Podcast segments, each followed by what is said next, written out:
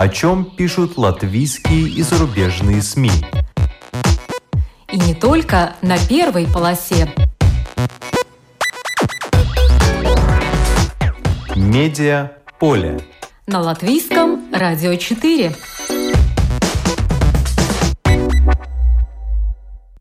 Здравствуйте! В эфире программа «Медиаполе». Вас приветствует Марина Ковалева. Что сказал журналу «Открытый город» бывший глава Банка Латвии Илмар Ремшевич, долго хранивший молчание? Что говорят бизнесмены о прогнозе экономического роста, обещанного в Латвии уже в этом году? Действительно ли коронавирус сбежал из китайской лаборатории? Об этих публикациях свежего номера расскажет главный редактор «Открытого города» Татьяна Фаст. Что создается на платформе Тава Рига ЛВ? Чем делится молодежь на портале Voice Media ЛВ? Когда автор подкаста «Сурок в лесу» поедет в Италию за идеями создания молодежного радио? Об этом расскажет руководитель организации Young Folks ЛВ Александр Морозов. Но в начале программы, по традиции, краткий обзор некоторых других публикаций. Венция Томеднеке. Охотники за хуторами. Журнал «Лауку Майя» пишет о трех людях из одной фирмы, которые очень любят хутора, освобождают их от всего лишнего, создавая новую среду, а затем сводят это место с покупателями и называют это не бизнесом, а образом жизни – когда в 2017 году Линда только основала свое предприятие, ей было грустно видеть, что иностранные дизайнеры оценивали наши старинные дома в сельской глубинке в 10 раз дороже местных. Но она верила, что наступят времена, когда и для латвийцев домик в глубинке станет эксклюзивной возможностью.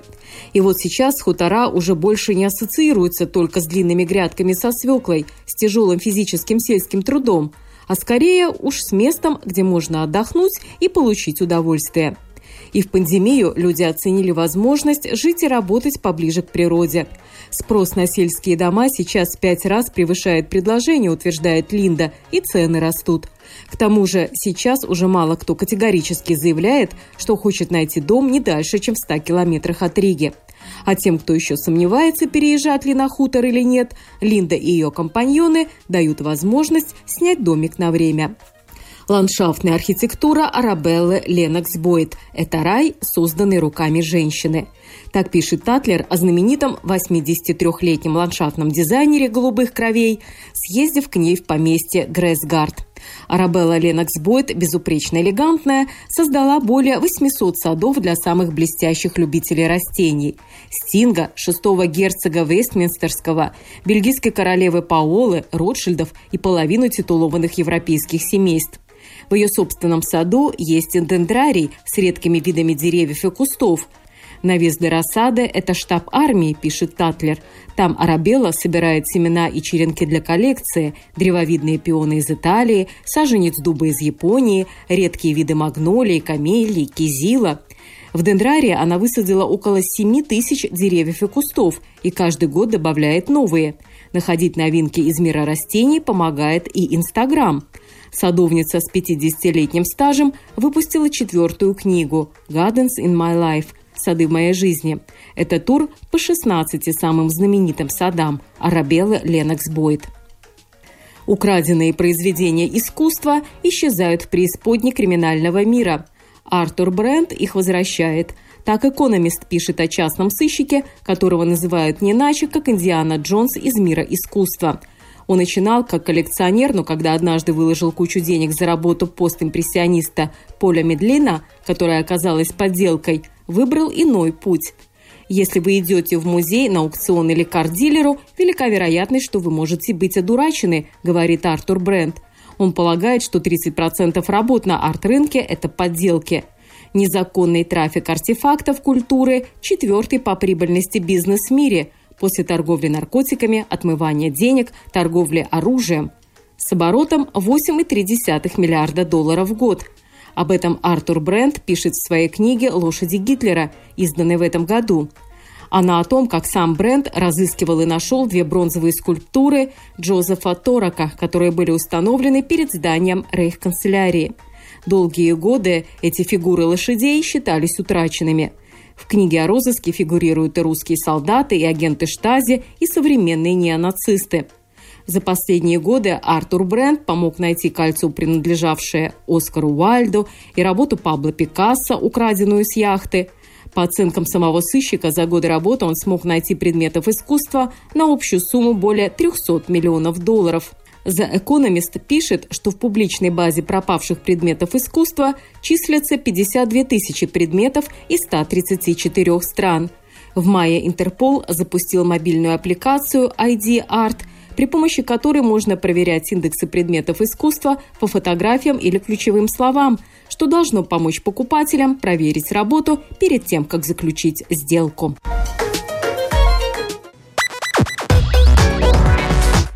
Медиа поле. На латвийском радио 4.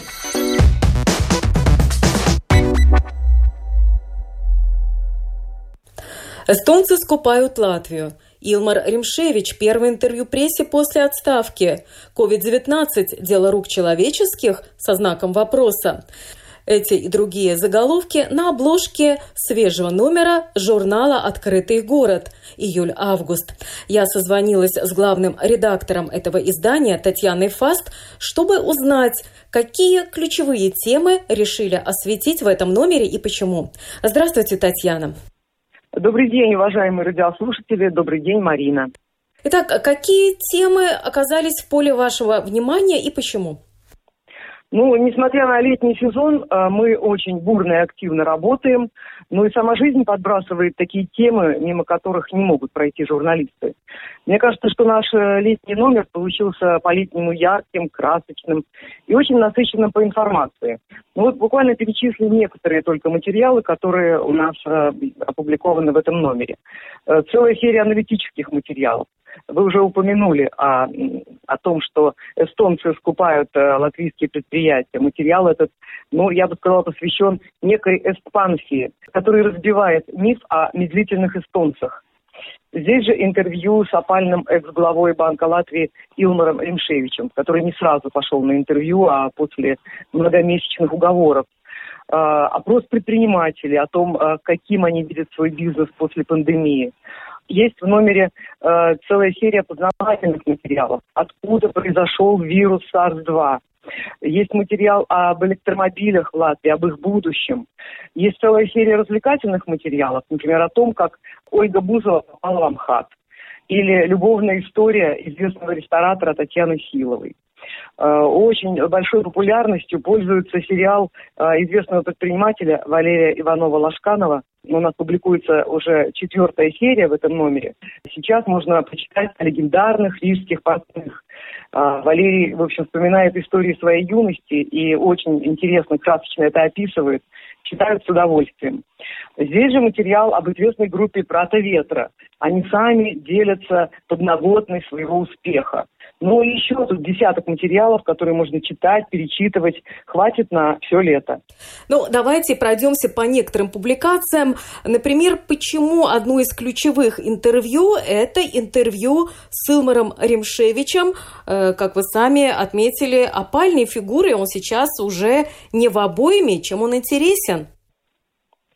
Знаете что, э, несмотря на то, что его биографию сопутствовал ряд скандалов, и он проходит по уголовному делу о э, коррупции, э, фактически сейчас он не публичный человек, вообще не дает интервью, мало с кем встречается, но тем не менее, вот как мне казалось, умение анализировать ситуацию он не потерял, потому что в свое время я вообще считала его одним из самых главных аналитиков Латвии.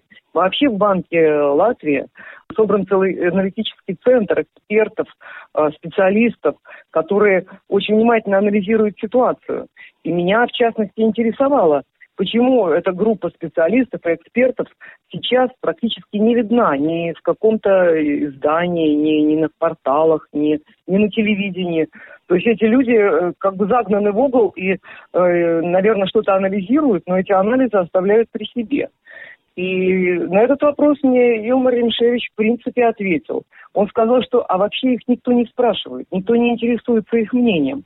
Причем я думаю, что это ну, не единичный случай. Мнениями очень многих э, авторитетных, интересных людей и специалистов свое дело сегодня наша политическая элита практически не интересуется.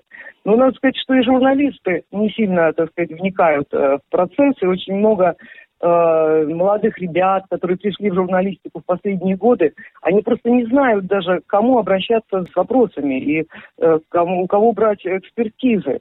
Так вот, я хочу сказать, что в Банке Латвии остался вот этот мощный, сильный аналитический центр, который сегодня практически не востребован.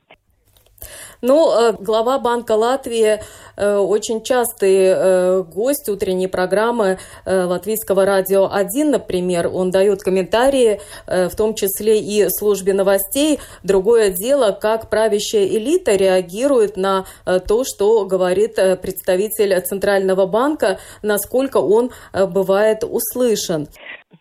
Да, я согласна, что Мартин Казакс бывает на радио, на телевидении, э, но я вам скажу, что мы в этом же номере, кстати, проанализировали э, некоторые его высказывания, например, о том, что ждет экономику во второй половине 2021 года.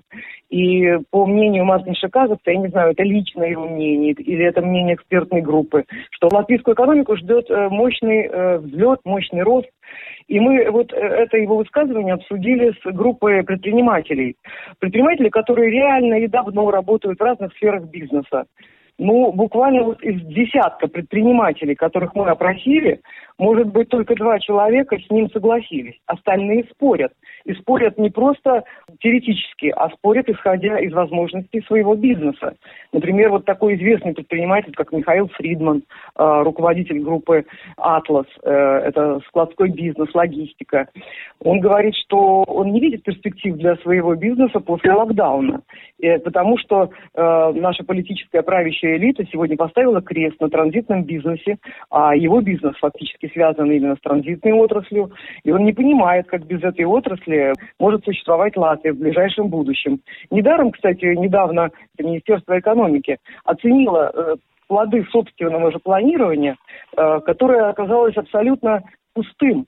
То есть план с 2014 по 2020 год фактически не выполнен. Очень много заявлений делалось о, об инновационной экономике, об экономике будущего, о компьютеризации этой экономики. И ни один пункт этого плана оказался не выполнен. Получается, что наша правящая элита сегодня декларирует какие-то новые ценности, э, прекрасную экономику будущего, а на деле ничего не сделано по этому плану. Поэтому бизнесмены, которые реально ощущают плоды вот этой демагогии политической, плоды э, каких-то запретов, каких-то ограничений, они сегодня, в общем, терпят убытки и находятся в растерянности. А кто еще помимо Михаила Фридмана э, поставил под э, сомнение слова президента Банка Латвии Мартинша э, Казакса о мощном росте экономики во второй половине этого года? Вот перечисляю, значит, имена, которые на слуху, я думаю, что радиослушатели.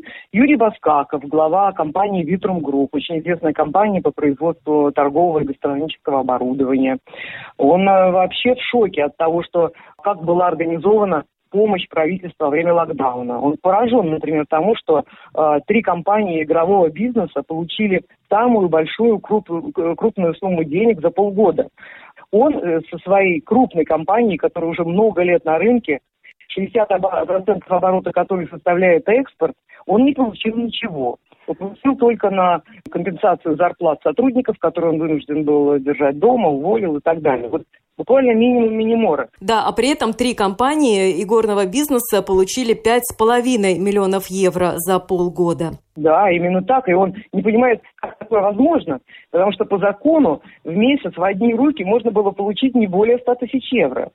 Вот это, естественно, возмущает предпринимателей. Кроме того, он указывает на целую серию проблем, кроме ковида. Он говорит, есть проблема у нас в экономике пострашнее ковида, которые нерешаемы из года в год.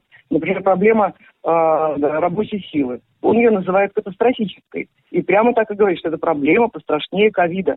Потому что работать на предприятиях некому. И эту проблему дефицита рабочей силы страна, государство никак не решает. Еще одну проблему он называет, это, конечно, проблема, связанная с финансовым сектором.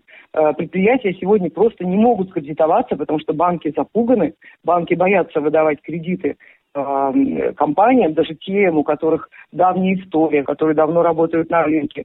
И э, он считает, что на э, любого иностранного инвестора у нас смотрят через лупу, как на врага народа. И это, безусловно, отражается на бизнесе. И особо бурного роста, во всяком случае, на своем производстве не ждет и генеральный директор предприятия «Ригас Электромашин Бувес Рупница» Николай Ерохов. Он считает, что никакой революции не будет. Конечно, революции он не ждет, наоборот, они переживают сейчас очень сложный период э, уменьшения производства, сокращения людей. И вот я хочу перечислить еще ряд имен, которые, в принципе, даже были возмущены фразой Мартинша Казакса о бурном росте. Например, Ингрида Латимира, хорошо известная нашим радиослушателям. А, это бывший спикер а, нашего парламента, а теперь глава СИА Латимира и партнеры, аудиторские услуги она представляет. Она считает, что как можно говорить о развитии, о взлете, когда малый и средний бизнес фактически погиб в результате недавней налоговой реформы. И очень аргументированно это доказывает. Юрий Супрыгин, глава СИА оптовая торговля бытовой техникой, тоже согласен с тем, что бурного роста экономики впереди не предвидится. Э, Евгений Лившиц, э, известный предприниматель, член правления компании Aviation Cargo Transit Service, предприниматель, который занимается перевозкой грузов в аэропорту, логистикой. Он говорит, что это не рост экономики, а рост долгов. Ну, вот э, приятно, что есть люди, которые смотрят в будущее оптимистично. К всеобщему и к моему личному удивлению, это оказался Влад Корягин, например, глава Baltic Travel Group и вице-президент Латвийской ассоциации туристических агентств и операторов. Это сфера, которая пережила, может быть, наибольшее падение за период локдауна. 95% бизнеса практически рухнуло в этой сфере. Тем не менее, он смотрит на жизнь с оптимизмом, но он вообще такой человек по жизни оптимистичный, и говорит, что постепенно, но его отрасль будет восстанавливаться, хотя считает, что уровень 2019 года туристическая отрасль сможет восстановить только к 2024 году. Ну и нашим э, слушателям э, наверняка известны рестораны Double Coffee. Вот что вам рассказал владелец этой сети Андрей Нилов, как у них дела и, и как они смотрят в будущее? Ну, могу сказать, что Андрей Нилов э, по жизни тоже оптимист, и чему я очень рада. Хотя, ну вот я вижу, что его сеть ресторанов тоже потерпела большие убытки. Во всяком случае, вот из района центра несколько э, точек э, Double Coffee исчезли. Тем не менее, Андрей говорит так, что я всегда смотрю в будущее с оптимизмом, потому что пережил не один кризис и даже крушение советской системы. Так что кризисов я не боюсь, потому что знаю, что делать. То есть он перестраивается на ходу перестраивается, э, переходит на какие-то новые формы обслуживания, э, перестраивает свой ассортимент и так далее. Но, тем не менее, и он констатирует, что экономического взрыва не будет, я его не жду, но будет постепенный рост. Он уверен, что к нам вернутся иностранцы, которые приезжали сюда на мальчишники, на какие-то э, развлекательные мероприятия, потому что в Латвии все-таки все дешевле, а уровень сервиса у нас хороший. Он э, видит э, перспективы ну, в перестройке буквально каждого бизнеса. Но без этой перестройки он считает, что ни, ни один бизнес не выживет. Он, видимо, готов к этой перестройке, что тоже радует. А, но, кстати, он э, отметил, что, конечно, они перестроились, организовали доставку готовой продукции на дом, и их фирменное блюдо блинчики картофельные э, с лососем не пошли, потому что они остывают, их невозможно такими вкусными доставить на дом, они переориентировались на другую продукцию. Но даже он замечает, что такой популярный вид бизнеса, как э, доставка продукции готовой на дом, уже тоже несколько проседает, поскольку люди научились готовить сами, привыкли готовить сами и уже предпочитают готовить сами. Ну, хотя, конечно, не все. Ну, судя по террасам, которые сейчас заполнены, да, кажется, что люди очень соскучились и по общению, и по ресторанам. То есть фактически вот весь центр террасы заполнены. Некоторые рестораторы переживают просто бум интереса. Вот Влад Корягин заметил, что в центре, где находится его фирма, здесь приходится записываться на то, чтобы посидеть на террасе. И срок такой записи два часа. Я, кстати, на себе это тоже почувствовала, когда пришлось устроить, устроить одну деловую встречу, и на улице Элизабетас. Буквально через два часа к нам подошла официант и говорит, пожалуйста, закругляйтесь, ваше время истекает. То есть вот это новшество наше, которое, в общем, существует давно в Англии, но в Латвии пока это еще новинка. Но вернемся к Илмару Ремшевичу, потому что в интервью вам он э, тоже отметил, что э, вот этот экспорт товаров в первом квартале этого года, конечно, вырос на 7%, но при этом экспорт услуг снизился на 13-14%. И, как говорит Илмар Ремшевич, пока мы видим невооруженным глазом, что цены растут не по дням, а по часам, особенно строительные материалы, и что все эти цифры показателя экспорта э, тоже идут растут э, в том числе и э, за счет э, роста цен. А как Илмар Римшевич оценивает нынешние меры, которые предпринимает правительство? Ну, вы знаете, как любой финансист, наверное, он прежде всего считает. И считает цифры. И он говорит, что по его мнению, ну и, наверное, не только по его, это уже очевидно, что COVID – это, конечно, это марафон. То есть это такая вещь, этот вирус, что он не закончится ни сегодня и даже, наверное, не завтра. Uh, умные люди, прагматики, они считают, что эта ситуация на несколько лет вперед. Поэтому и деньги, считает Илмар Римшевич, государство должно считать. Считать и пытаться растянуть их на более долгий период. Ну и, конечно, он, э, как действительно сильный аналитик, считает, что нужно понимать, на что расходовать эти деньги. И э, не выбрасывать каждый день э, там, по, и каждую неделю по 10, по 200 э, миллионов в какие-то конкретные вот и сферы, а попытаться все-таки сохранить то, что растет, и то, что завтра может принести какой-то успех экономике. Он считает, что мы должны очень серьезно продумать будущее, продумать э, перспективу действий и в том числе э, уделить внимание прежде всего здравоохранению. Вот его идея, может быть, основная такая позитивная идея этого материала в том, что, друзья, давайте сейчас э, больше внимания уделим э, структурным реформам здравоохранения и, возможно, построим вот на эти европейские деньги одну совершенно э, современную, уникальную, хорошую клинику, которой э, будут все способы, так сказать, лечения и выявления э, новых инфекций. И даже если эта клиника будет запасной, и даже если она не пригодится для ковида, для борьбы с этим э, опасным заболеванием. Ее можно будет переструктурировать.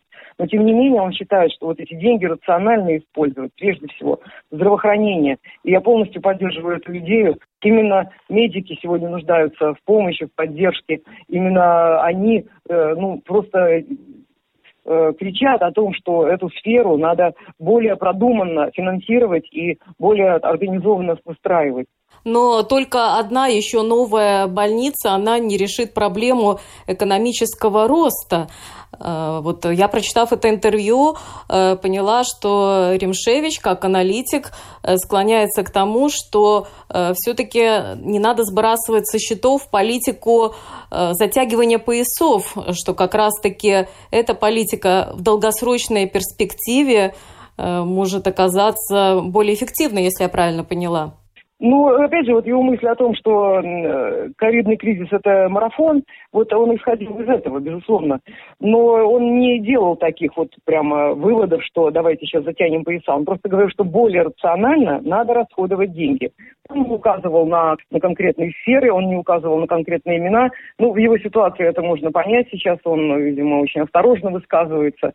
Но, например, ему очень понравилась идея Сингапура которую он приводит в этом интервью, о том, что вот Сингапур первым э, как бы э, придумал, разработал план возвращения к новой нормальности, когда к коронавирусу они стали относиться как к обычному гриппу, который, э, ну, не нужно считать катастрофой, но с которым надо как-то жить и продумать эту систему выживания. Там очень жесткая система вакцинации, требований к этой вакцинации, там определенные условия по документации, там, по ковид-паспортам, по определенной закрытости этого острова. Они все-таки не каждого к себе впускают, а только тех, кто и привит, и тех, у кого есть ковид-паспорта. То есть все очень продумано в их системе существования. Но в такой маленькой стране, как Латвия, тоже нужно все продумать и въезд, и выезд, и условия паспортизации вот этих вот э, переболевших и вакцинированных. Это все можно продумать. Вот он ссылается на этот опыт и предлагает, что давайте изучим этот опыт, и, может быть, мы им воспользуемся, и, и тогда не будем закрывать экономику. Ведь э, все боятся того, что не хватит э, койко-мест в больницах. Почему закрывают, собственно, ту или иную отрасль? Именно потому, что боятся больших вспышки заболеваемости, э, больших э, количеств пострадавших, которых некуда будет деть. Так вот, во-первых, эту больницу неплохо бы иметь под рукой, чтобы э, не бояться, что койко мест не хватит. А во-вторых, экономика будет открыта, она будет работать, но при условии, конечно, вакцинации населения и к тому, что а, население подойдет к этому очень осознанно и, и поймет, что без вакцинации все-таки э, вот в нынешних условиях существовать ну, ну, не получится нормально, ни экономику открыть, ни жить, ни общаться, ни в рестораны ходить. Это, это очень важно, мне кажется. Да, тем более, что вот эту мысль о том, что COVID э, это не на один год, в какой-то мере подкрепляет еще одна публикация в вашем журнале под названием «Побег из Уханя». Э, автор этой статьи Юлия Латынина, обозреватель «Новой газеты». Ну, в ней фактически говорится о том, что вот этот COVID появился в результате утечки из лаборатории, где его создали ученые. Вот несколько слов об этой публикации. Она выглядит как страшилка. Э, читать ее довольно трудно, потому что там много разных научных терминов, но тем не менее очень интересно, потому что там много аргументов и ссылок на серьезные ресурсы. Вот несколько слов об этой публикации. Насколько мы можем верить тому, что пишет Юлия Латынина? Знаете, мы, Юлия Латынина очень известный публицист, и мы очень часто с ней сотрудничаем и часто публикуем ее материалы. Это настоящее научное исследование. И даже все ее художественные произведения, которые наверняка читатели знают, читали, радиослушатели читали, они все построены на научных исследованиях. И здесь Юлия очень требовательно подошла к сбору этого материала, пыталась понять, откуда взялся этот поразивший весь мир коронавирус SARS-2. А, возник ли он естественным путем или в результате утечки из лаборатории, где его создали ученые. А, она провела свое расследование, изучив огромный пласт документов и обсудила этот вопрос с известными в мире экспертами. И ее вывод однозначен. САРС-2 – это дело рук человеческих. Она предупреждает, что э, мы должны очень четко понимать, что COVID-19 – это только первая ласточка, что э, еще 20 лет назад Э, дизайнерское изготовление вирусов было невозможно. А сейчас, к сожалению, их может клепать студент пятого курса.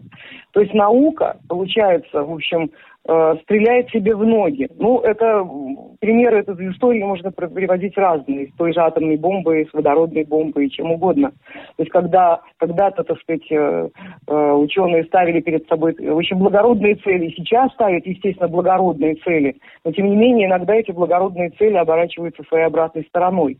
И в данном случае, по ее версии, произошла утечка из лаборатории в Ухане, утечка э, в результате экспериментов ученых. И эта утечка вот стоит нам всем так дорого. Я думаю, этот материал надо прочитать. Его очень трудно пересказывать. Он действительно научный, но он с доказательствами, с аргументами, со ссылками на мнение ученых. И это просто такой настоящий научный труд. Так что рекомендую ознакомиться с этим материалом в журнале. А для примера только одну цитату финальную. «Ядерную бомбу нельзя собрать дома в сарае, а вирус можно. Лаборатория, в которой реально произвести вирус, стоит миллион долларов дешевле яхты. Многоточие. Увы. Ну что ж, Татьяна, спасибо вам большое за работу над этим действительно очень интересным номером. Это была Татьяна Фаст, главный редактор журнала «Открытый город». Медиа поле. На латвийском радио 4.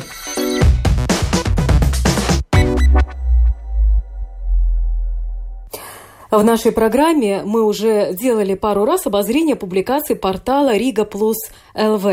И вот сейчас на этой платформе создан новый портал таварига.лв.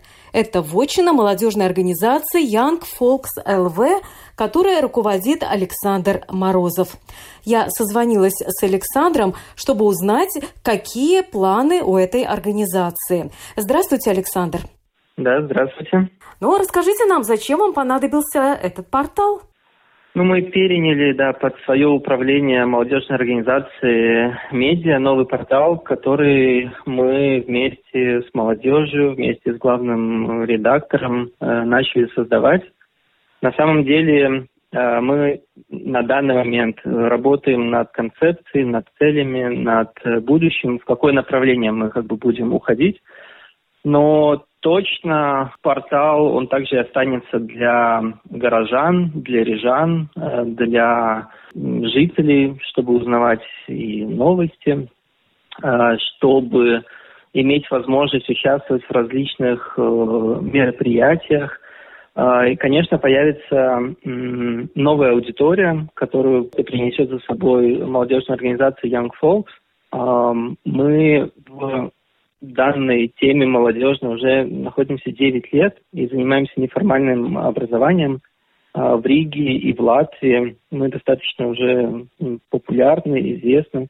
Наверное, каждый родитель о нас знает, особенно подростков э, и детей, которые активно участвуют в наших э, мероприятиях, поездках. И на данном этапе мы настолько много всего делаем для города, для для молодежи, для подростков, что портал нам необходим также для вовлечения знаете, активных, э, не знаю, горожан, активных родителей. Это такая некая платформа, где не, не то, что у нас как бы будет там команда редакторов, которая будет э, писать, писать новости, а это именно будет тоже приглашение для любого желающего, активного жителя вовлечься в создание такого сообщества активных жителей.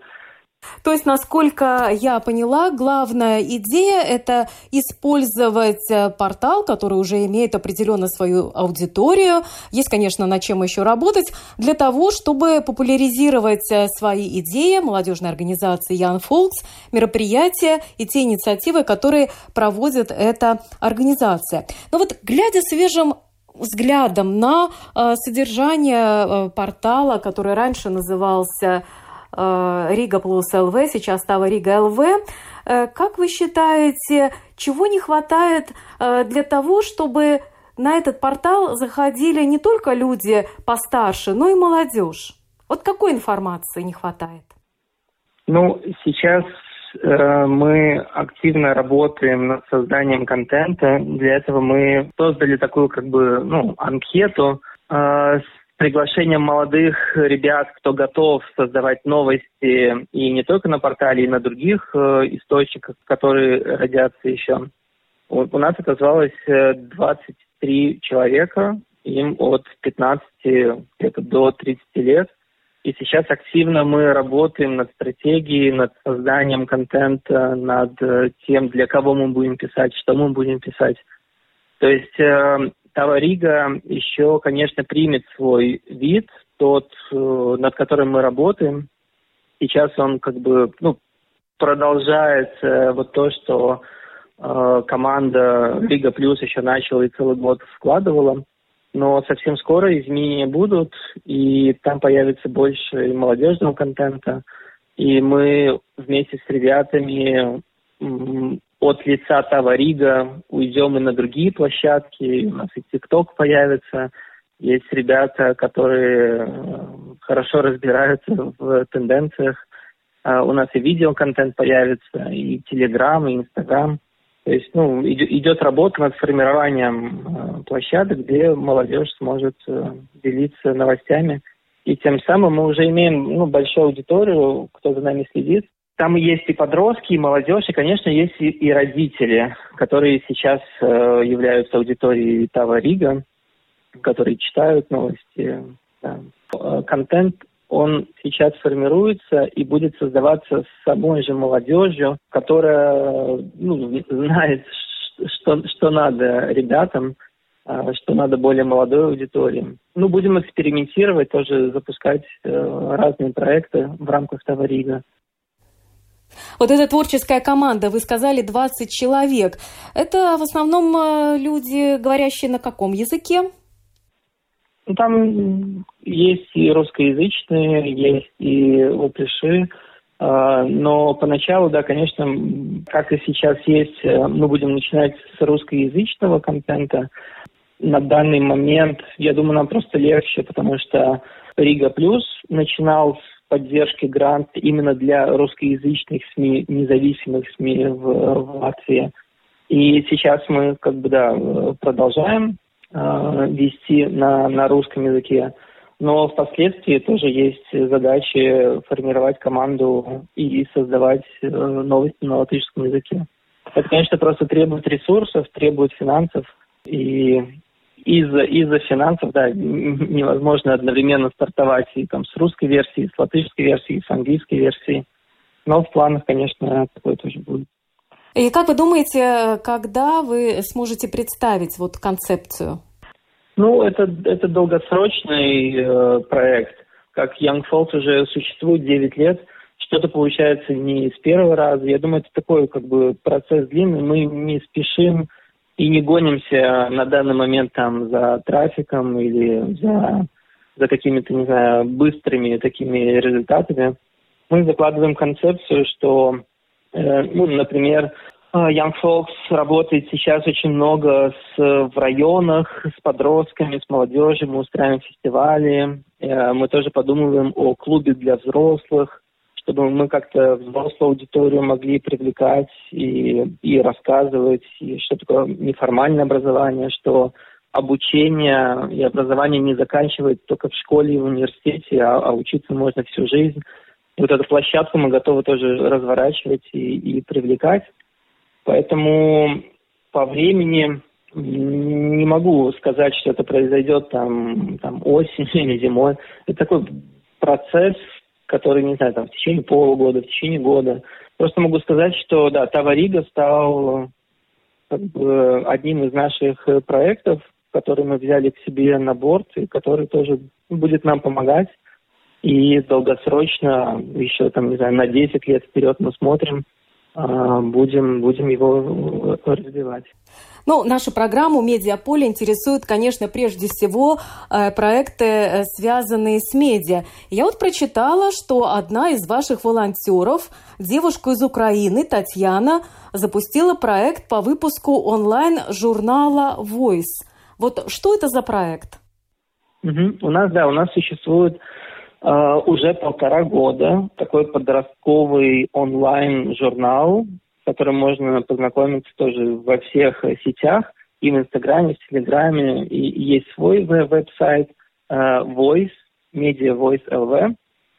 Это площадка больше для молодежи, для подростков, где ребята могут высказываться на какие-то ну, не очень, может быть, популярные темы. Этот проект тоже не коммерческий, но у ребят есть э, свобода, абсолютно, не знаю, слова и свобода в, в выборе тем. Например, там ребята делятся, подростки, там, не знаю, насилие в семье, или как э, жить, или как вырасти там без отца. Или, например, мальчик делится опытом про анорексию что у него там с 15 до 16 лет он, он болел целый год, было очень тяжело. Сейчас ему 17, он один из лидеров э, Young Folks. Прошел этот тяжелый период, но поделился своей историей, поделился своими мыслями, э, и, возможно, другие подростки, другие ребята, кто, например, находится в такой же ситуации, возможно, там, после прочтения увидят схожесть там со своей ситуации, моментами, и ему как-то станет э, легче, проще, понятнее, что он там не один, а и другие ребята тоже сталкиваются с такими проблемами, но как-то решают, и, и выход всегда есть, и поддержку всегда тоже можно найти. А вот этот э, онлайн-журнал Voice, он э, предполагает э, комментарии тех, кто прочитал ту иную историю?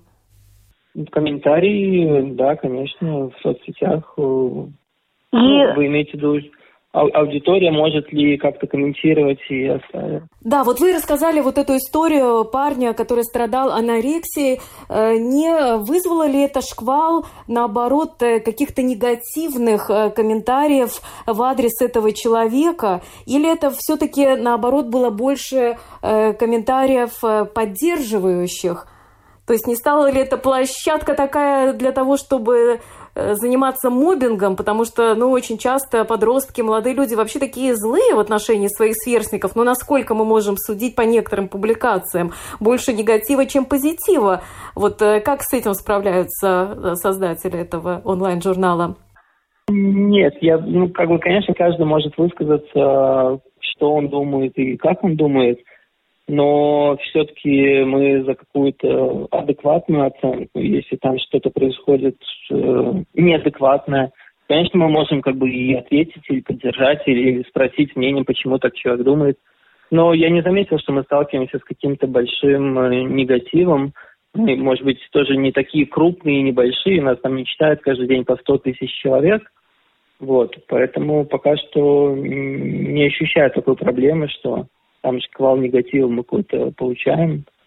Нам, на мой взгляд, да, все адекватно и, и больше положительных каких-то э, комментариев. Онлайн-журнал Voice, он э, на каком языке? А, знаете, там есть на трех языках, там нету такого перевода. Каждая статья у нас не переведена на все языки, и поэтому там есть универсальный контент и на русском языке, и на латышском языке, и на английском языке. Вот. Будь у нас, может быть, больше ресурсов, а, потому что вся деятельность, она как бы волонтерская, ребята не получают за это оплату, но будь у нас больше ресурсов, да, мы бы, наверное, смогли перевести на, на все языки. Но пока мы придерживаемся такой э, позиции, что на каком языке человеку, автору легче изъясняться и писать, на том, на том он и выражается, и мы редактируем. Хочу заметить тоже, что все иллюстрации, все фотографии, которые присутствуют э, в Voice, у нас есть команда графических дизайнеров, иллюстраторов, мы все полностью создаем с нуля сами. А вот если посмотреть на те истории, которые излагают авторы вот этих трех версий, русской, латышской и английской, э, насколько темы совпадают или разнятся? И если они разнятся, то в чем? Это абсолютно темы разные, потому что зависит от интересов, от возраста, от э, тематики. Потому что, ну, совершенно разные есть люди и ребята, и у каждого своя какая-то уникальная история, о которой он хочет рассказать. Поэтому я бы сказал, да, что темы абсолютно разные, зависят индивидуально от, от, от, от автора. Я почему Кому-то спрашиваю... интересно просто даже классическая журналистика, там, не знаю, сделать описание каких-то молодежных мест, кафешек. А кто-то делится больше о психологии, а кто-то делится о каком-то своем, может быть, даже такая одна, одна ну, знаете, не, не регулярные статьи выпускаются, может быть, это одна история, э, которая вот случилась с подростком, и он захотел вот ей поделиться, рассказать, и может быть, одна только статья от, от автора. Да, я почему спросила, потому что мне хочется понять, э, ну, одинаковые ли проблемы у латышских и русскоязычных подростков здесь э, в Латвии, или все-таки у каждого э, свои какие-то специфические проблемы. Я, конечно, понимаю, что каждая личность индивидуальна, но в целом, потому что, ну, как мне кажется, например, латышские подростки более озабочены экологическими э, какими-то вопросами, чем э, русскоязычные, хотя, может быть, я и ошибаюсь. Да, я думаю, что вы ошибаетесь, потому что у нас есть в Young Folks направление такое, как Green Folks. Это экоактивизм. Ребята сами, опять же, там с 16 до где-то 23 лет, они занимаются и лекции читают, и фильмы смотрят, э, и там на пляж ездят убирать, и детям рассказывают разницу о том, что там пластиковые трубочки – почему их не стоит употреблять или, или почему там не надо каждый день бутылки покупать, а можно ну, с водой пластиковой, а можно купить многоразовую и, и ей пользоваться. Я думаю, тут совершенно нет разницы в языке, на каком языке ты говоришь, а больше, ну, много очень и русскоязычные, и, и латышей, э, ребят, которые, которые эта тема заботит, да, и они ее развивают, продвигают. Мы как площадка тоже ну, помогаем э, реализовывать много мероприятий. Ну, а помимо э, онлайн-журнала Voice и теперь уже портала Тава Рига ЛВ, есть ли у вас еще какие-то проекты в сфере медиа? А, ну, сложно так сказать именно как, как в сфере медиа, но, например, мы очень э, активны в проектах Erasmus+. Это европейские проекты, где от 13 до 30 лет, например, э, ребята могут участвовать в молодежных обменах по всей Европе и в соседних странах. И мы учим ребят писать уже с 13 лет вот эти проекты. И, например, э, сейчас за август и сентябрь у нас есть около 10 э, поездок на молодежные обмены. Там есть и Грузия, и Болгария, э, и Франция. И вот, например, один из проектов, который пройдет в Италии с 1 по 10 сентября, он будет направлен на создание своего молодежного радио. То есть туда съедутся молодые люди из шести стран – и ребята будут создавать э, в течение 10 дней молодежное радио. Ну, посмотрим, что из этого получится. Может быть, какие-то идеи привезут обратно в Латвию. Или создадут международное европейское радио, где там, не знаю, будут созваниваться, узнавать как дела. Ну, все это, да, очень интересно. Посмотрим, что ребята придумают. Ну и кого же вы направляете на это мероприятие в Италию? Как этот человек получил право туда поехать? На самом деле э, у нас еще э, заявка на участие открытая. У нас нет такого, что там только участники Young Folks или вот кто-то, кто супер там заслужил, э, только отправляться на эти молодежные обмены. На каждую поездку у нас есть открытая заявка, которую может заполнить любой человек в соответствии с критериями по возрасту там или от 13 лет уже можно там отправиться в Финляндию или в Португалию, или 18 плюс э, проект. Вот. Но, конечно, где-то половину состава мы берем э, наших э, ребят, журналистов, лидеров. Например, одного из таких я могу упомянуть, это Александр Степакин. Э, он уже больше года ведет свой подкаст «Урок в лесу» называется. Э, ему 17 лет, и он вот именно занимается подкастингом, проводит курсы, обучает других. И так как радио, да, оно вот перекликается с подкастами, с подкастингом, я думаю, что и журналисткой, э, он также один из э, команды Voice. Я думаю, что вот он как, как лидер в 17 лет будет тоже очень интересно познакомиться с другими ребятами, обменяться опытом и что-то интересненькое привести к нам в Young Folks в Ригу. А правильно ли я поняла, что он обучает э, выживаемости в лесу? Нет, знаете, не совсем правильно. А, Сурок в лесу – это его такой как бы образ, что он как, как сурок, который является любознательным, ему все интересно, он как э, из мира подростков смотрит на этот взрослый мир – ему интересны люди, ему интересны космос, ему интересны разные темы.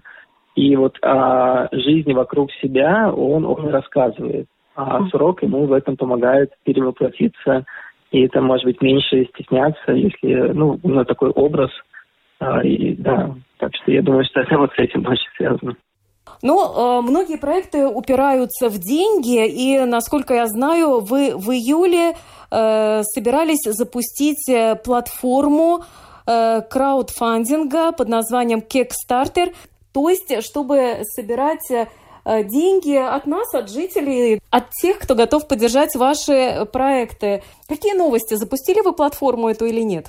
Знаете, э, такая у нас задумка, идея есть, и у нас есть очень много родителей, много взрослых, много, много предпринимателей, кто, может быть, за нами следит все 8-9 лет, потому что у всех есть дети, да, все начинают интересоваться, а что у нас тут в Риге интересно происходит, куда можно отдать ребенка. Конечно, э, натыкаются на нас, начинают следить, и, и, и по Фейсбуку, по Инстаграму э, у нас там очень много всякой активности, очень много всяких мероприятий, фотографий, но в целом вот кто не погружен и кто с нами не пообщался и внутри не понимает нашу структуру, а вот что на самом деле там мы делаем или как, какая наша структура, да, для э, всех людей это достаточно сложно понять. Вот как поддержать, а что нужно, а если я перечислю какие-то деньги в поддержку, а куда они уйдут. И поэтому родилась такая идея, знаете, у, у молодежи такое слово кек, лол они используют. И мы, конечно, взяли аналогии, есть американский Kickstarter, многие слушатели о нем знают. Мы взяли, объединили идею и назвали Kickstarter. Э, там будет три категории.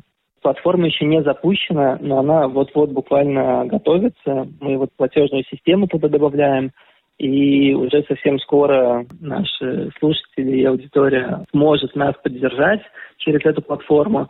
Там будет три направления. Основные проекты Young Folks, э, будут молодежные инициативы, где каждый подросток или студент сможет свою идею какую-то туда там предложить, и бизнес-стартапы, и, и бизнес-проекты тоже от молодых людей. И каждый проект будет описан, будет понятно, кто это делает, для чего это надо, сколько финансов, а может быть и не финансы, может быть просто ресурс или помещение, или какой-то специалист нам нужен будет. И тогда у общества, у взрослых, э, у родителей будет возможность конкретно, точечно поддержать какую-то инициативу, которая именно вот ему понравилась. Ну что ж, э, желаю вам удачи. Это был руководитель организации Young Folks LV Александр Морозов, который среди прочих проектов развивает и портал таварига.лв. Программу подготовила и провела Марина Ковалева. Спасибо за внимание. Медиа поле. На латвийском радио 4.